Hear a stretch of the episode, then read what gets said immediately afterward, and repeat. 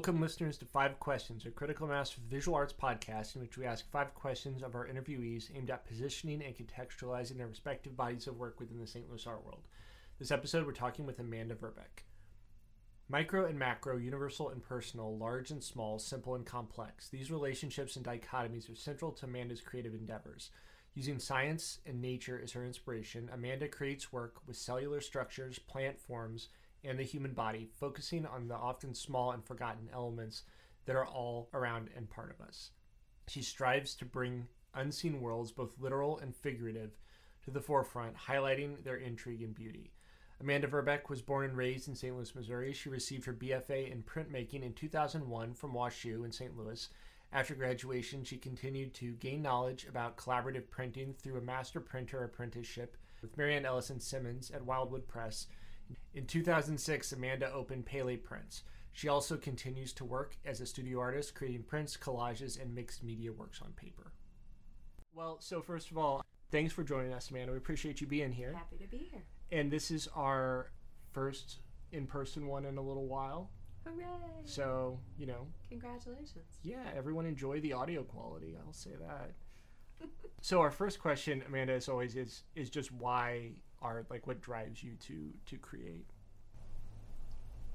So this one's. I feel like this is one that probably a lot of artists have this answer, which is you don't know how not to, right? right? Like, yeah. I, like it's some sort of compulsive, insane behavior, and so we're stuck with this diagnosis for ourselves, and we just have to cope. So, hence art, right? Mm-hmm. And um, so for myself, I, I don't feel like my story is very different, although I feel like I've tried to get away from it at times. and it keeps pulling me back in in different ways. I remember after I graduated from college, I was so burned out. I was just exhausted. I had, you know, obviously been in school as long as I could remember and I'd been making art as long as I could remember and I I just said I can't do this anymore. So I became a professional organizer. Random, but you know, you, you have these conversations with yourself and you say, well, what are my skill sets? You know? Mm-hmm. and so this was something I could do and um, did that for a couple of years and was helping some folks locally with organizing artists and art business owners. And so it just right back in it, you yeah. know, and and yeah. Long story short, in 2006, I opened a printmaking studio, and here I am. yep, right. It's funny how those things that you're good at just kind of like you find yourself in the same places over and over again. Yeah, it like kinda, you circle back. Yeah, right? and I, I remember stories from my mother because I don't remember this, but I um I was two, and my mom was like, eh, she was pretty non-traditional in her parenting and she really wanted me to go to this Montessori school, right? And so she took me there, and I mean, they'll start kids really young in Montessori, and they give you some little, I don't know, like, t- can you give a two year old tests? I guess, I guess. I, so they give you some tests, and and after the tests and the meeting and sort of like meeting me, I remember the the guy who was in charge of the school, my mom saying that uh, he was like, look, if she wants to draw on the walls, you let her draw on the walls, okay? No matter what she wants to do. You want to encourage this girl, you know, to do mm-hmm. anything art related. And so my mom kind of went with that. She didn't nice. put any parameters on it. So. and I did have drawings on my walls in my room and. Wow, that's like the ideal artist childhood situation. I kind of think so. yeah, and I my first studio ever was at my mom's business she was in graphic design and typography, so she came at it from that mm-hmm. end, you know. So I get a lot of my creativity, I think, from her. But she's owned her own business for a long time, and uh, and I remember there was this weird little room.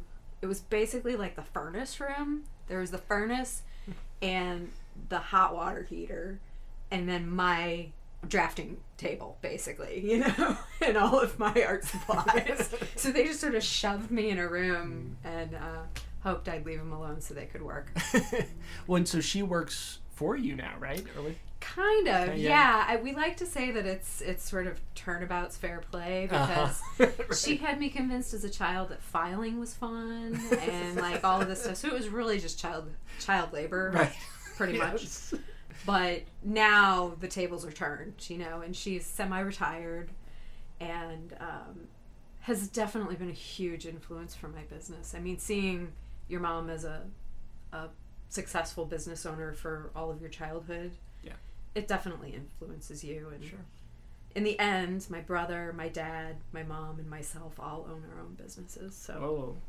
i think it must be in our blood yeah that right that entrepreneurship so the second question is where should your work live and where does it live you can take that however you want so i think it depends on what work we're talking about yeah the collaborative work that i do where it does live tends to be in more public or shared spaces. So think hospitals, mm-hmm. think business corporate situations, you know, lobbies, um, hotels, mm-hmm. a lot of hotels. Yeah.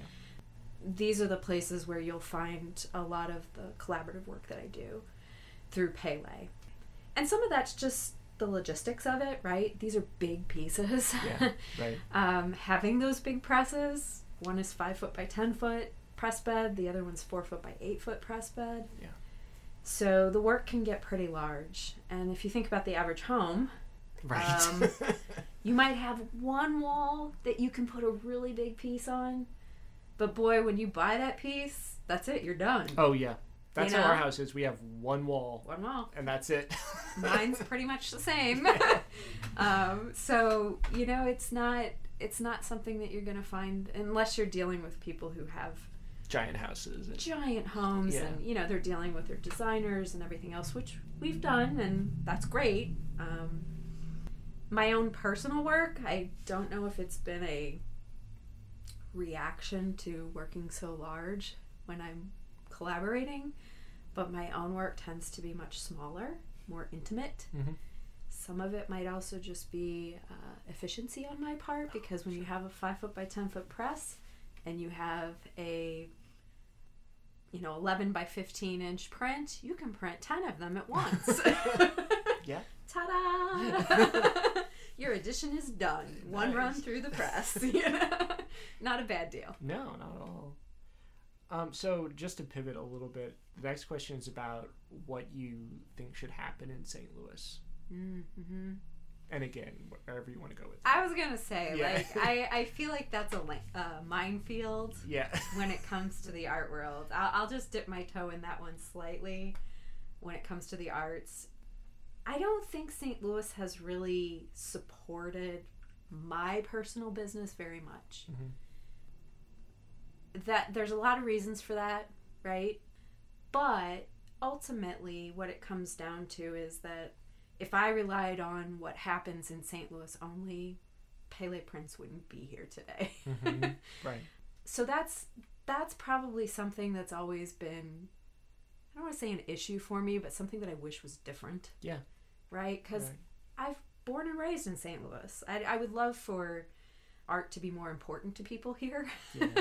Right. I think that would be awesome, but sometimes I have like Kansas City jealousy, you oh, know, yeah. big time, where I'm like, oh man, why can't we figure this out, you know? And so I kind of, I, I kind of hem and haw about that, but ultimately I realized that in order to keep my business going, I had to think outside of the St. Louis box. Mm-hmm.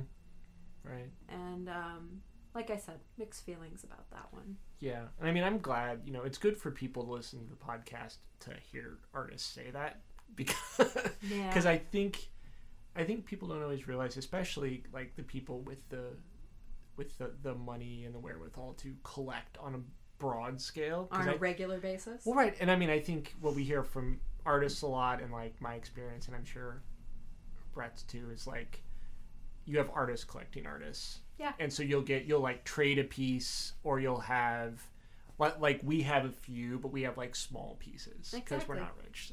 So. yeah. yeah. Right. And that is kind of how it goes, and I I think that's sort of unfortunate. Yeah. I feel lucky that I work with some folks who are trying to change that. Right. Um, the the ladies over at Union Studio have been shifting toward having art as as part of their uh, shopping experience, and they have a couple locations here in St. Louis, and and they they're doing well selling art. Um, for St. Louis, right? Yeah, right. so that's that's always the caveat for St. Louis. yeah, it's relative to correct. It. Yeah. and and I I'm excited that they're doing that, and it's wonderful to see. And so I'm, you know, support their endeavors wholeheartedly. Right. Um, I, I just know for myself that hasn't worked. Yeah. Um, for various reasons. Right. And I think you're definitely not alone. I know. I know. And talking to people, I'm like, why do we all have to suffer this? and and as an aside, and I'll, I'll make this brief, but I, I think it kind of unfortunately sometimes breeds not the healthiest of relationships between artists, right? Because it's sort of this limited resource. We're in this pond together. Scarcity. Scarcity. Yeah. There you go. That's it. Mm-hmm. That's totally it. And so I don't feel that with my collaborative bent, my my need to collaborate in my my art making. Yeah. That it's always um, that St. Louis is always a place that seems to understand that because it's more competitive than right. collaborative, and that's maybe something else that I wish was slightly different. Mm-hmm. Yeah. Good point. Um, so, what's something that you wish someone would ask you about your work? anything. For the love of God, anything. um, I think I posted something about this recently on social media that um, I often feel like the minute I tell someone I'm an artist, it's like you just see them shut down. Oh. And um, maybe it's because I'm talking to people who really don't have a lot of experience with art and I understand that art can be incredibly intimidating to folks who don't understand it, who have never been exposed to it. And one of my friends thinks that perhaps this is a uh, a lack in the uh, education end of what we do for children that we don't teach them how to appreciate art anymore, or maybe we never did. Who knows?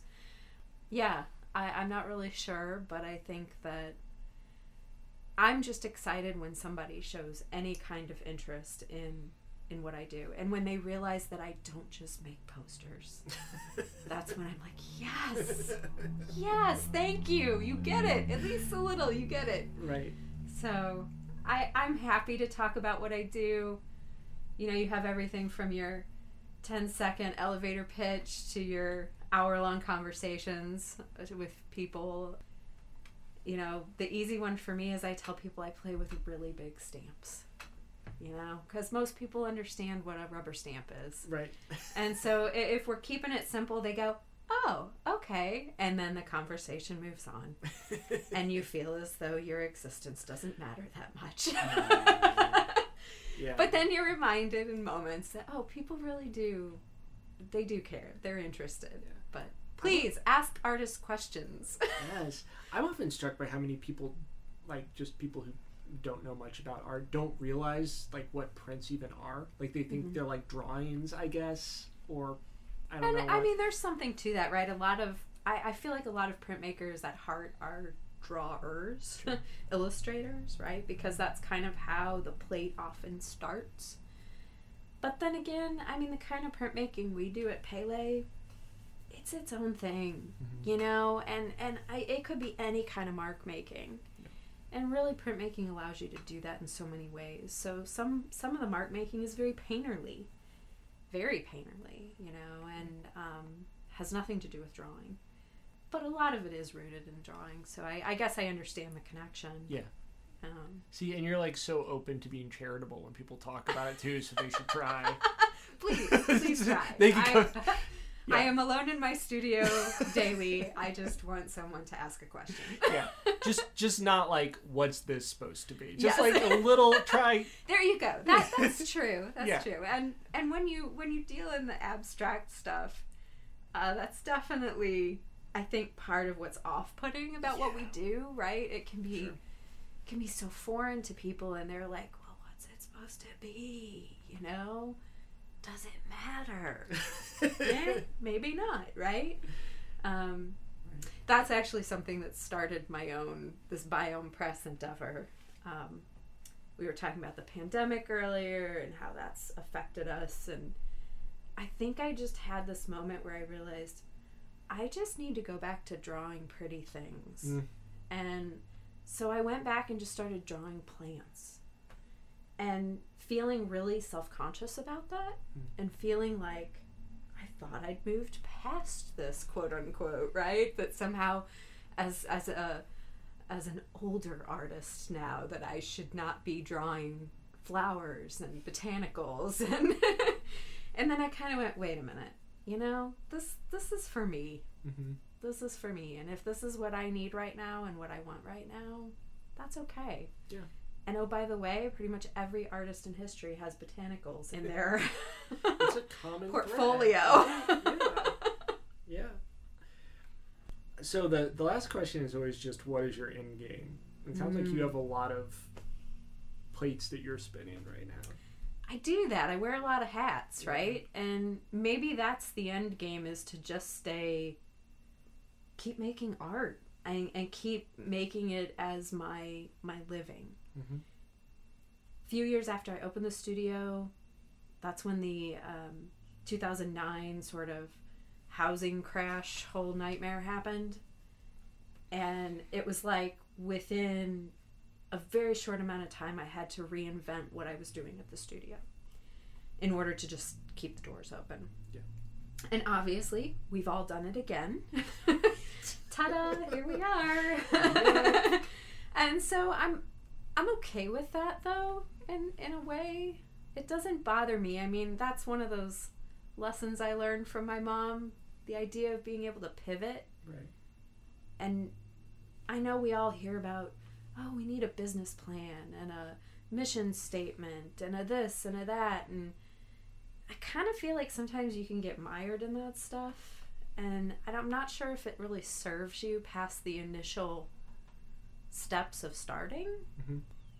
Yeah. I, I prefer to be more in the moment and maybe react to what I'm seeing right now and making, making, changes as you need them. you say there's a lot to react to right now. Oh yeah. yeah. Yeah. So, yeah, so the end game is to to to do this until I until my body can't anymore and printmaking's pretty physical and especially yeah. at the scale that I do it. So I'm I have no illusions that I'll be able to do this forever, especially not by myself. But um, I do think it's you know, I have I have some wear and tear that's showing up in places, especially in my hands. So time will take its toll, but in the meantime I'm gonna keep on keep on making the work. Yeah. Well, Amanda Verbeck, thank you. Thank it you. great. Five Questions is a program by Critical Mass for Visual Arts, a nonprofit self formed visual arts collaborative dedicated to promoting, enhancing, and initiating contemporary visual art in the St. Louis region. You get it on iTunes, wherever you get your podcasts. You can find us on criticalmassart.org slash five questions or on Twitter at criticalmassstl and Instagram at criticalmassart. This episode was with Amanda Verbeck and me, Joe Colburn. It was edited by Sarah Hammond and produced by Brett Williams.